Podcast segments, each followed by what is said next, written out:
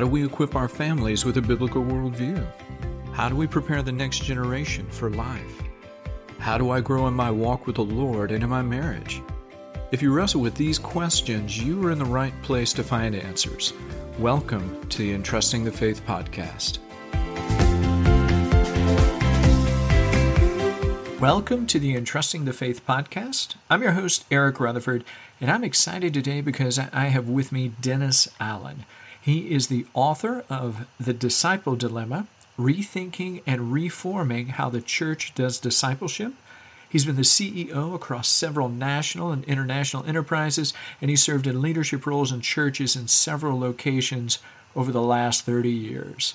Two quick items before we get to our interview. First, if you go to our website at entrustingthefaith.com, scroll down to the bottom, sign up for our weekly emails so you know who is coming up on the podcast for the week and who you may have missed the previous week. Uh, you'll also get a free resource when you do, and you can find all our other podcasts on our website while you're there. Feel free to scroll through them, find other interviews uh, to really help you along the way. Uh, second, this episode is just brought to you by my book, Leading Well at Home How Husbands and Fathers Can Biblically Lead Their Families.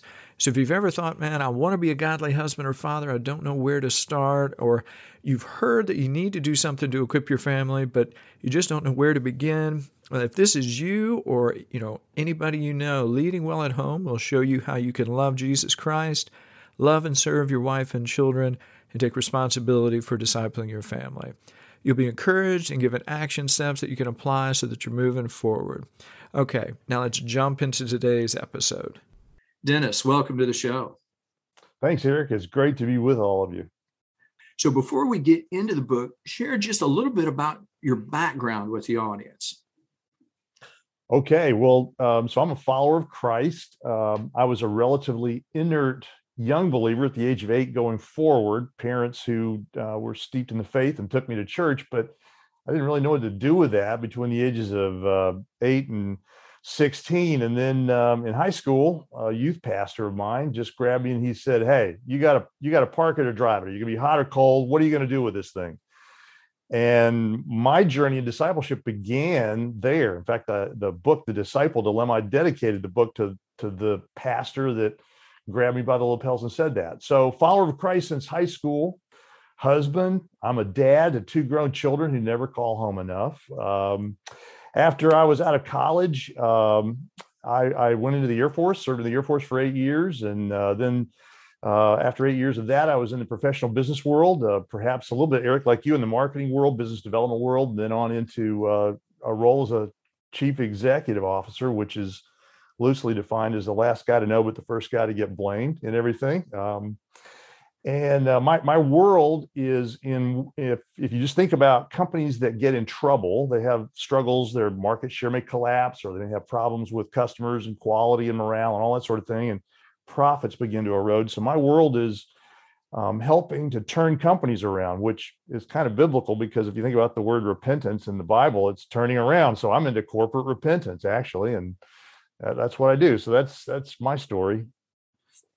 I love that, and that is true. If you think about uh, it, is that turn around, that repentance, and I tell you, being being in the corporate world, being a dad, uh, all of those are are leadership functionalities and things where um, you are making disciples. I, I, I don't think we think of that in the corporate world, but but you truly are, even if it's not what we think of as biblical discipleship, you're still doing the work of of equipping learners, right? Absolutely. Absolutely. And this is the kind of the interesting underlying piece for the disciple dilemma when we wrote the book. It's it it began with this idea that hey look at all the problems in the business world. People turn over and leave so quickly. People have no idea who they are or what they do. People just really aren't running with all their heart mind and soul to help make the business world well. And interestingly jesus has the same model about changing our lives in the world that we know of as christianity. And so the problems in both sides define the definition of the book going forward that is true. And so let's let's jump into the book, The Disciple Dilemma. So what was the what is it about, and what was kind of the catalyst uh, for writing it? Um, the first thing I, I, I always try to say as a disclaimer to everybody is please pastors deacons elders small group leaders when you listen to this nothing that we're going to say today is a criticism of you or your role as a leader this is just a healthy scrimmage by believers talking about things that christ talked to us about. So whatever you hear don't take the shame blame route on this. Enjoy the ride. Let's ask some good questions. And i'm not asking you to buy the car. Just take it out for a test drive right? So um, the, the the catalyst behind the book was staring at how churches in so many locations, places that I've lived over all my years across a number of different denominations, um, kept on showing the same symptoms. Why are people walking out? Why are so many kids growing up in our families burning out and rejecting their faith? Why is it people have such a thin walk in the Lord. Why is it a lot of people are starting to say, I'm not even sure if Jesus is who he said he is? And I started going, wow, as an elder or a deacon or a small group leader in lots of different churches, why is this popping up everywhere across the US? West Coast, East Coast, North, South, Central. What's going on here? That was kind of the beginning, Eric, of why the book was written. No, and that makes sense. And so was this just like over time, enough encounters, enough conversations where you're like, okay, this is not this is not symptomatic of a single church. This is not symptomatic of a single region. This is this is widespread, and that did that sort of get the I say creative juices flowing, but at least it got you you thinking in that direction. Like, ooh, we need to we need to do something to to sort of turn the tide of this you have that sixth sense that you're seeing something and you don't exactly know what it is, but it's out there. Then you start seeing repeats on issues and you're going, hmm, I'm seeing this over and over again. And then, as all of us could see, if you just hit Google a day and surf around a little bit, go to the credible research houses, Gallup, Pew, Barna, Institute for Religious Research. You can even hit the Humanist Society in Britain, and they're going to tell you you're not just seeing a one off in your church. People are walking out the door, they're going mute on their faith. They're not even sure what faith really means and what it is. And this is like numbers, not just, you know, an occasional person in the church. This is like eight out of 10 people sitting in the pew next to you are struggling with these issues. That was really the thing that said, it's time to do something about this. And then I guess it wouldn't be fair if I didn't say this. I was planning on just maybe I could talk about this in a class or a Bible study, and a bunch of theological thugs at the Oxford Center for Christian Apologetics hijacked me and said, You got to write the book. And so, unfortunately, Eric, here you are stuck with me talking about this book. No, but I think it's a great it's a great point because you know I I have seen this um, where in churches around where I'm at as I'm trying to to motivate, pray for, encourage, challenge, spur on others around me to to to keep walking, right? And that growth with Christ. So is is this the way we think of a disciple and the way we do discipleship? Um, do you think has it changed over time? I mean, what are we doing different today where we're because obviously the outcome we're getting today is not good. And so, what's changed over time so that we're now reaping, you know, the seeds of what we have sown? The thesis that we're putting forward in the disciple dilemma is that for 18 centuries, we've been piling on baggage to the operating system that Jesus Christ gave us. He gave us this winsome, beautiful, magnificent biblical operating system and said, This is who a disciple is. This is how a disciple thinks and acts, right? And, and it's not about tasks and it's not about actions and it's not about works. It's about the transformation of a life. That was the original operating system. But over 18 centuries, Eric, the thesis of the book says we thought, well, huh, Jesus didn't think about this. We need to upgrade this. We need to tweak this. We need to add a little here and there. And what we've slowly done is we've gutted the very core of discipleship out into a membership activity, task model. And slowly but surely, we've begun to reap the symptoms that are being driven by these causes that pull the core out of discipleship. So there's symptoms, cause that took the core out of Christian discipleship.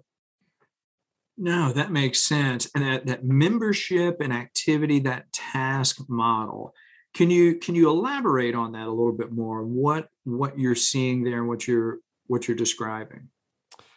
Yeah, and by the way, folks, if you have really any big complaints about what I'm saying, this is all Eric's fault for letting me on the podcast. So, um, absolutely, the, blame me.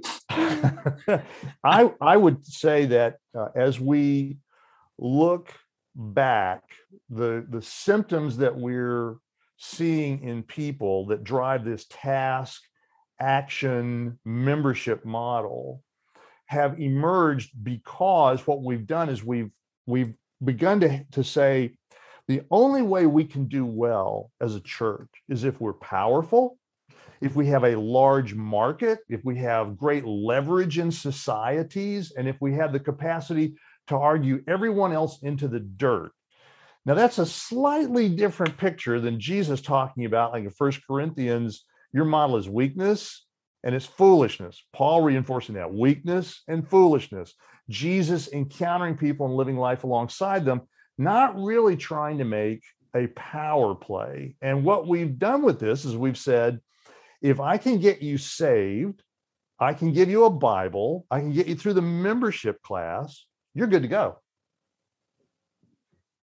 So it's it's almost become like like a sales program, right? Where you you say, hey, we're just trying to close the deal and then move on to the next sell as opposed to that that ongoing growth mindset and program. Am, does am i re, does that am i making sense? Am, am i reading what you're what you're kind of describing? You've got marketing and sales in your blood right? It is about the christian church trying to convert a lot of things to quota. What much like social media you know you can watch the netflix drama called the social dilemma really a fascinating conversation about how we've concentrated people's attention into certain things to say, if you want to be powerful and significant, do these things. The church has, in the same way, done this. They've said, and, and I'm I'm again making a disclaimer: do not take a, a blame and shame trip on this conversation. Listen to 18 centuries of history talking to us. The church has largely said, what is the most effective way for us to gain influence in society? And we forgot Christ's statement and we started going to the marketing quota system to say the way you do this is you pack as many people as you can in the pews. Don't sweat their personal, individual, relational development in Christ. Sweat whether or not they're getting the right sermons, the right programs. And it even translates into the family life, right? Which is check your kids into the Sunday school class you guys grab a latte and hit the pew. We'll give you some relaxing hour of great music and a sermon. We'll take care of the kids. And when you walk out, we've checked off the block. Your kids have been discipled. Now, I'm not saying churches all say that, but I am saying that that paradigm is is solidifying in the minds of a lot of believers. No, and I can see that as well, both both from both cor- corporate, both at home, and that I mean that kind of really kind of makes the ask the question because discipleship and making disciples really at its most basic and, strategic level really starts in the home. So as as dads like that's that's the the biggest task that we are given by god is is to lead well in our homes and to model that well and to make disciples in our homes. Um, so as as people are listening to this and maybe maybe they're maybe they do discipleship in the home maybe they just drop off on sunday mornings what's something that families can do to start this discipling in the home with their children?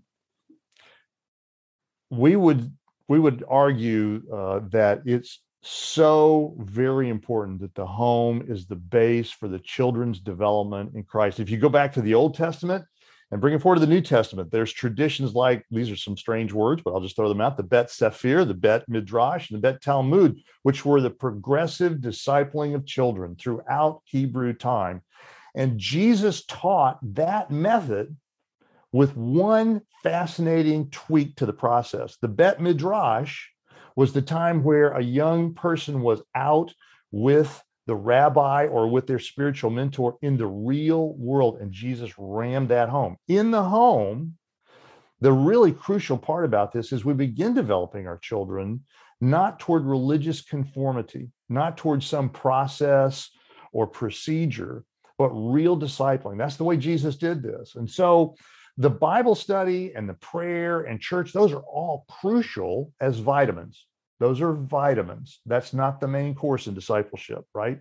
So the idea of this is that there's absolutely nothing wrong with all the venues we were just talking about, having a great children's church and going to sermons and having a wonderful relationship with your pastor and with praise and mission trips and small groups and all of this. But in the end of the game, we have to come back to this piece, and that's this Jesus said, You got to follow me. You got to die. You got to take up your cross and you got to walk with me. In that, it means it's a real relationship. I didn't just Xerox my mom or my dad's faith and say the right words and do what makes mom and dad happy. We have, as families, helped our children emerge with their own individual real faith. Long answer, but that's my shot at it. No, and that I appreciate that. That makes so much sense. So it sounds like um, that's something that's integral to to the families, to the to the growth and development of children as they follow Christ. And then, but you also talked earlier um, a little bit about how we have and just heartbreaking numbers walking away from the church, especially in the millennial generation. So, what what has discipleship or lack thereof had to do with that? I want to read you just a really quick quote and just for a moment bask in this in this set of words. He was born in a Christian country, so of course he's a Christian. His father, a member of the church, so is he.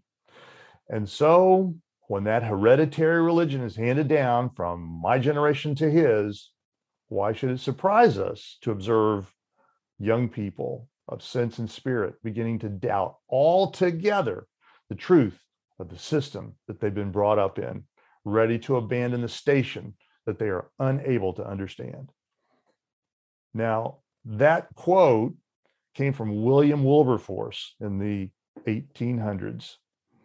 Wow.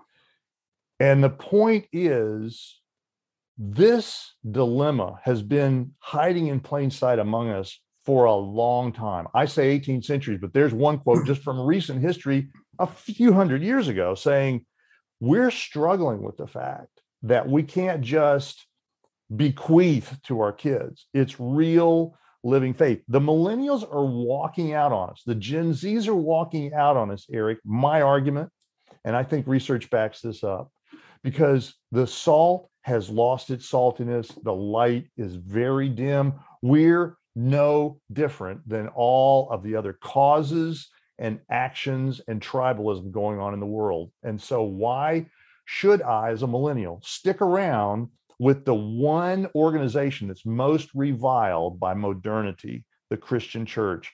Get them out of my way so that I can have a social life with my friends and my culture.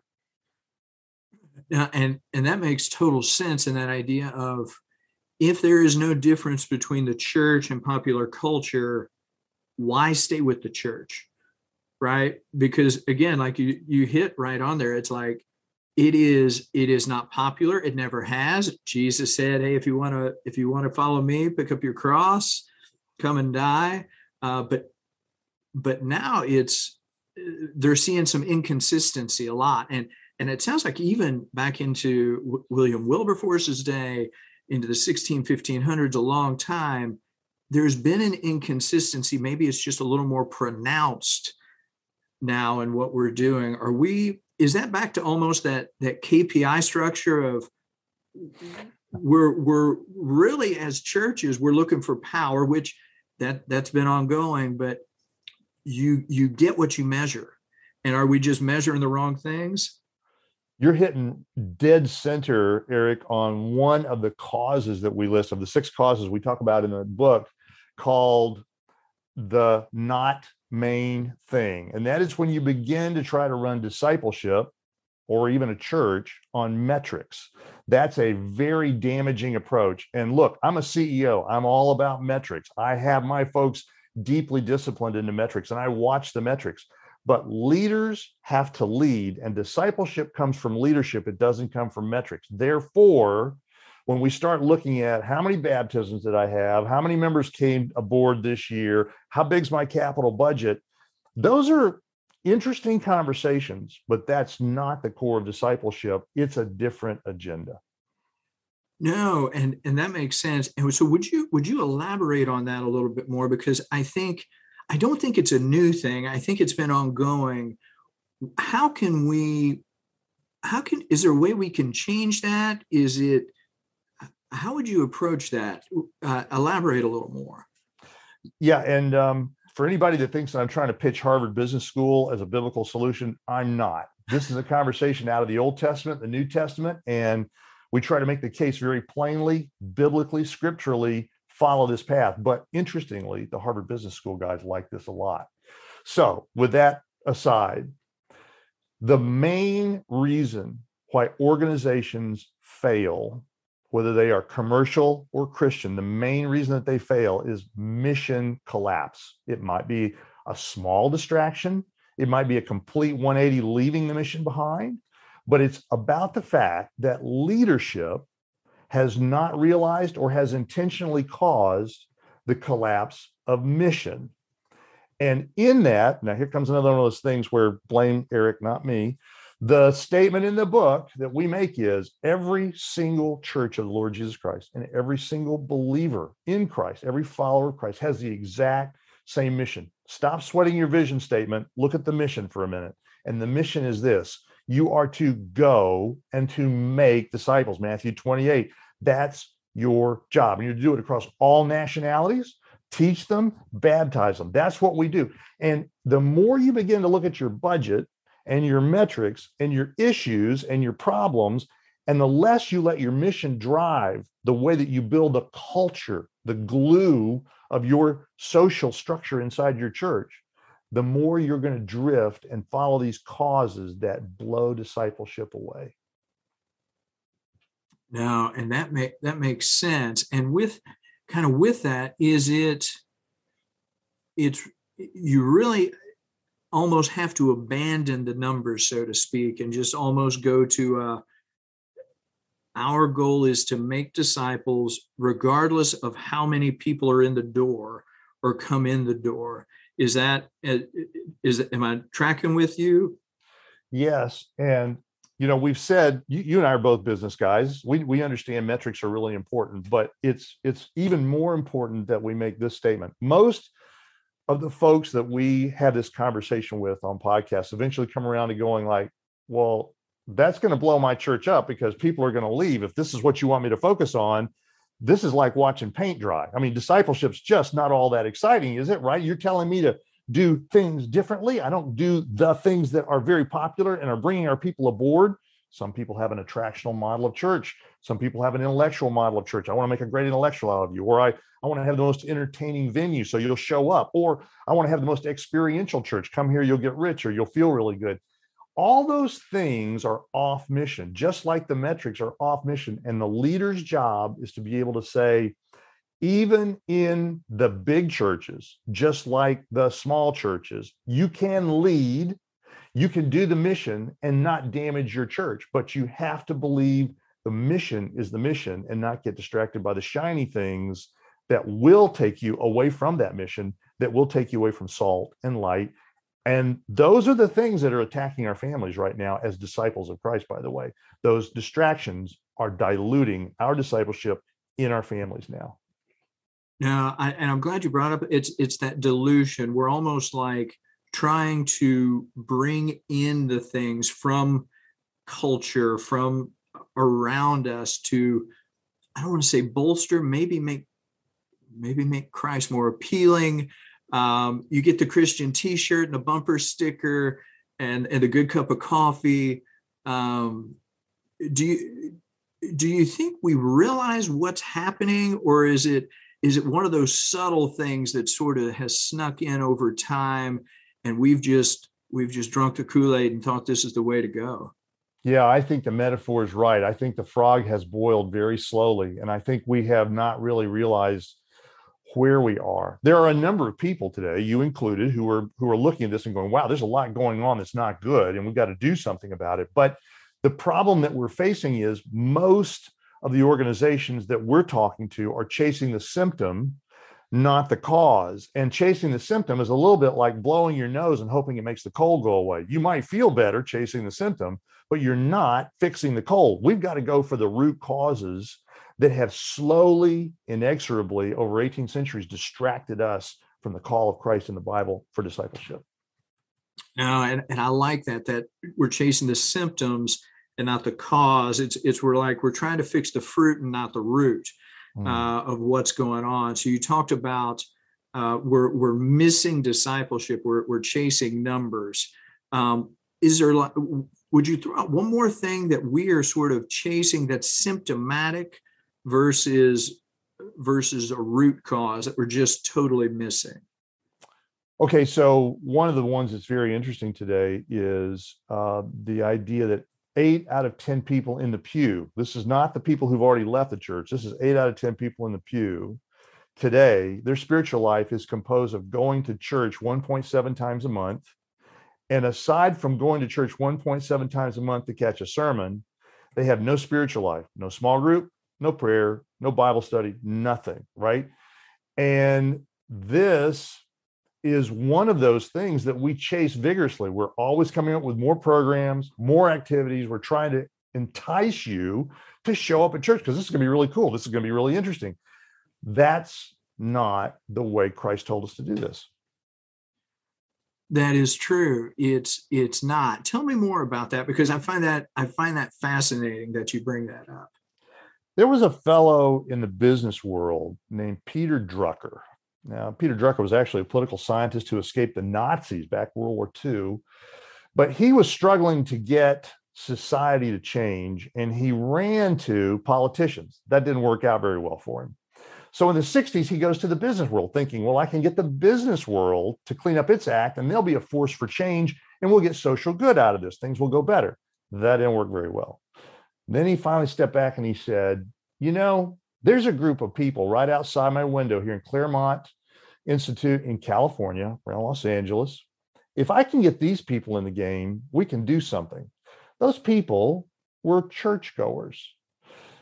Peter Drucker's a Lutheran. Peter Drucker would tell you he's not born again, but he would say, I think that morality and Christianity have a lot to do with society. He came up with three disciples, Eric, three really interesting disciples that he said, if we get these guys in the game, we can change the world. And we're going to use my Harvard Business School marketing and promotional and business development model to do what I want to do. And those three disciples, the following names one, Rick Warren, Saddleback Church, three years with Rick Warren. Bill Hybels, Willow Creek Community Church in Chicago, three years. And these guys will acknowledge that he, Peter Drucker, was a fantastic disciple of theirs in building the model for megachurch. Third guy, Bob Buford, Leadership Network, how you franchise the megachurch. This is not a criticism of the megachurch, but it is a criticism of using a marketing model to attract, grow large, and have influence in society. That's not the model Jesus gave us. And when we use that model, we're diverting from mission. Wow. I had no idea. No idea that that Drucker had influence on those three guys in that capacity. But as I'm thinking back through and, and thinking through those models, I can see it play out. And man, and it's it's not there. It's it's everywhere. And I think unfortunately we're, we're looking to mega churches as we want to be like them, right? Because they, they're successful, so to speak. Okay, if you're listening, you can't see the air quotes around successful, but um, but because in our eyes, in the world's eyes, in the business world's eyes, they're successful, and yet that that's not necessarily the case in all circumstances or many circumstances. Is that is that true? It's true in most circumstances, and this is the core of the issue. The core of the issue is we now have a Christian culture if you think of the 52 million people that go to church on any given Sunday in the Protestant world, 50% of them go to churches that have more than 2,000 people attending them. Now, if I roll the clock back 50 years, 2% of the churches were larger than 2,000. Today, 10% of the churches are larger than 2,000, but those 10% of the churches have 50% of the church attending people. It's not impossible to be a mission focused disciple in a megachurch. Absolutely not impossible, but it's really complicated because when you have ratios of leaders to the people in the pews of hundreds and thousands, you're not going to have the relationships that Jesus said we're to have the one on ones, one on twos, one on threes. That's the core of discipleship. So leaders, here's the here's the appeal, Eric. This is my uh, kind of truth moment. I'm coming out on this one, right? Leaders, you're going to have to step in and change the culture of your churches and your church communities if you want to get away from the dilemma. If you don't change the culture, we're going to keep replicating people in the high production environment of take a Bible, be a member, hope it works for you, bye. Mm. Wow. And and I so if you're listening, that's something whether you're a family, whether you're a church, you almost have to you have to evaluate, draw a line in the sand and say, okay, this is you know we are going to to change what we're doing. We're going to evaluate what we're doing keep what is biblical and appropriate but really start evaluating what is cultural and what is biblical. And so so a couple one one more question before we kind of wrap up here. So for people listening maybe they're maybe their families maybe churches any what key takeaway would you like to leave them with my plea is that you realize that your family is probably infected. I don't mean with a virus like COVID. What I mean is infected with the dilemma, with the effects of the dilemma. That's that's all around us right now. And so my ask for everyone here is reread with the idea of discipleship in mind. What is it Christ was telling us through the New Testament? What is it Paul was telling us? What is it the disciples were telling us? it blows up in your face when you go looking for it with the angle of a community of believers look at this right the, the the book that we wrote disciple dilemma is designed to try to help make that surface for you but leaders at the end of the day whether you're a parent or whether you're a pastor leaders at the end of the day are going to have to change the culture and that process of changing culture is biblical but it's not often talked about in churches we just do what we do because we're a machine you're going to have to change the culture. That's what we're asking people to do. Do we have a problem? If we do, then what? Absolutely. So that's something to evaluate. Evaluate honestly if there's a problem, where there's a problem, evaluate, and then take the action step to correct that. Uh, to correct that problem. So, uh, Dennis, this has been wonderful. If people want to know more about you, if they want to be able to get more information about your book, where would you like them to go? Check out discipledilemma.com. That's our website. There's a lot of traffic out there, a lot of podcasts. We have uh, uh, videos like much like Eric's uh, site here, also conversations with nones and dones and pastors and missionaries and atheists and trying to say what happened to you, right? And uh, discipledilemma.com. We're also under the rubric of the disciple dilemma on Facebook and YouTube and Rumble and those kinds of places. Excellent. So discipledilemma.com. Uh, if you're listening, make sure you check out the book, pre-order it uh, right now, or if not, definitely check it out and get a copy of it uh, very soon. Dennis, this has been a pleasure to to chat, to learn more. Um, thank you for joining me today. It was an honor to be with you, Eric. Thanks for having me. If you found this episode helpful, please leave a review for us wherever you listen to podcasts. Doing so will help others to find us. Uh, check out the show notes for resource information. We encourage you to do that for links and other references. We'd like to hear from you, so you can message us your questions or comments on Facebook, Instagram, at to Faith. You can email us at info at entrustingthefaith.com. If you go to our website, which is www.entrustingthefaith.com, uh, you can sign up to our email list and receive free resources as well as upcoming podcast episode information. So check it out. Lastly, just remember legacies are built a day at a time. So start now.